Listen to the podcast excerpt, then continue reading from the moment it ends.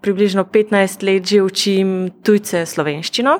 Moje stranke večinoma prihajajo iz Avstrije, Nemčije, Velike Britanije, Amerike, ampak tudi iz um, bolj eksotičnih krajev, naprimer iz uh, Brazilije, Argentine, Japonske, skratka tudi od daleč.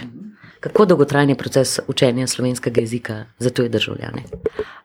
Malo je odvisno od tega, odkot prihajajo. Če prihajajo iz območij, kjer govorijo slovanske jezike, je ta proces hitrejši, ker ja, so besede približno podobne ali pa celo enake.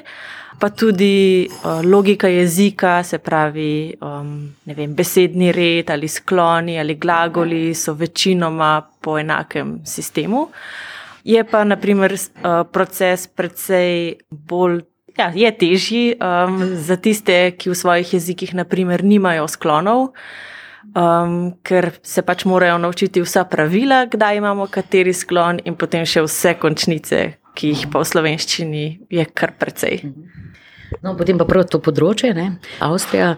Kaj je tisto, kar opažaš no, pri, pri učenju? Ja, veliko krat um, Naprimer, skloni ponavadi eh, ljudje iz Avstrije in Nemčije nimajo težav, ker so pravila več ali manj podobna.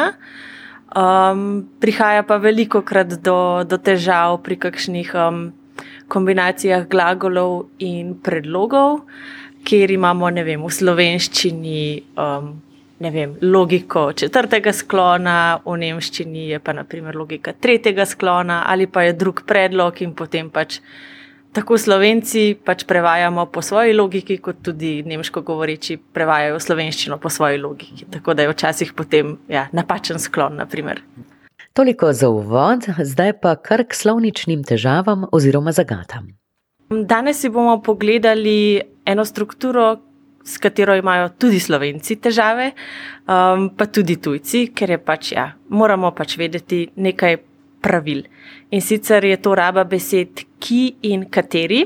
Ti dve besedi znotraj povedi v bistvu pomenita isto in opravljata isto funkcijo. Uporabljamo ju takrat, ko želimo določeno osebo ali pa določen objekt bolj točno definirati. Moramo pa paziti, se pravi, pravilo je, na splošno uporabljamo besedo ki, ko pa moramo uporabiti predlog oziroma prepozicijo, naprimer v, na, o, pri in tako naprej, pa moramo uporabiti besedo kateri in sicer v pravem sklonu. Če pogledamo par primerov, en primer z osebo. Če povežemo naslednji povedi, to je ženska, ženska dela v našem podjetju.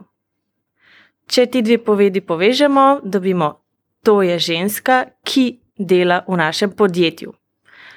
Tukaj torej nimamo predloga, zato ne smemo uporabiti besede kateri. Če pa pogledamo še drug primer, to je ženska, s to žensko sodelujem pri projektu, to povežemo, to je ženska, s katero sodelujem pri projektu. Tukaj imamo torej zvezo s predlogom, s prepozicijo s, s to žensko, zato moramo povedi povezati s predlogom s in besedo kateri. In še en primer za objekt. Če povežemo naslednji povedi, to je pulover, pulover sem dobila za rojstni dan. To je pulover, ki sem ga dobila za rojstni dan. Tukaj nimamo predloga, zato uporabimo ki. Ljudje pogosto uporabljajo napačno strukturo in rečejo, to je pulover, katerega sem dobila za rojstni dan. Vendar, naj ponovim še enkrat, to ni pravilno, ker nimamo predloga. Pravilno torej je, to je pulover, ki sem ga dobila za rojstni dan. Poglejmo še en primer, pri katerem imamo predlog. To je pulover, v tem puloverju se dobro počutim. Tukaj imamo predlog v oziroma v, zato moramo uporabiti besedo kateri. To je pulover, v katerem se dobro počutim. Ponovimo še enkrat vse primere, ki nam jih je pripravila profesorica Anja Strajnar. To je ženska, ženska dela v našem podjetju. To je ženska, ki dela v našem podjetju. Tukaj torej nimamo predloga, zato ne smemo uporabiti besede kateri. To je ženska. S to žensko sodelujem pri projektu. To je ženska, s katero sodelujem pri projektu. Tukaj imamo zvezo s predlogom, torej s to žensko, zato moramo povedi povezati s predlogom s in besedo kateri. To je pulover, pulover sem dobila za rojstni dan.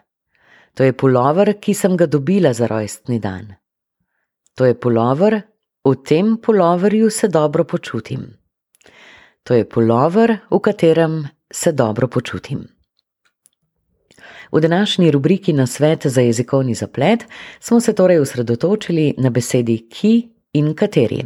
Prihodnji teden pa bomo govorili o pisanju narazen in primerih težjih velelnikov. Do takrat lepo pozdravljeni.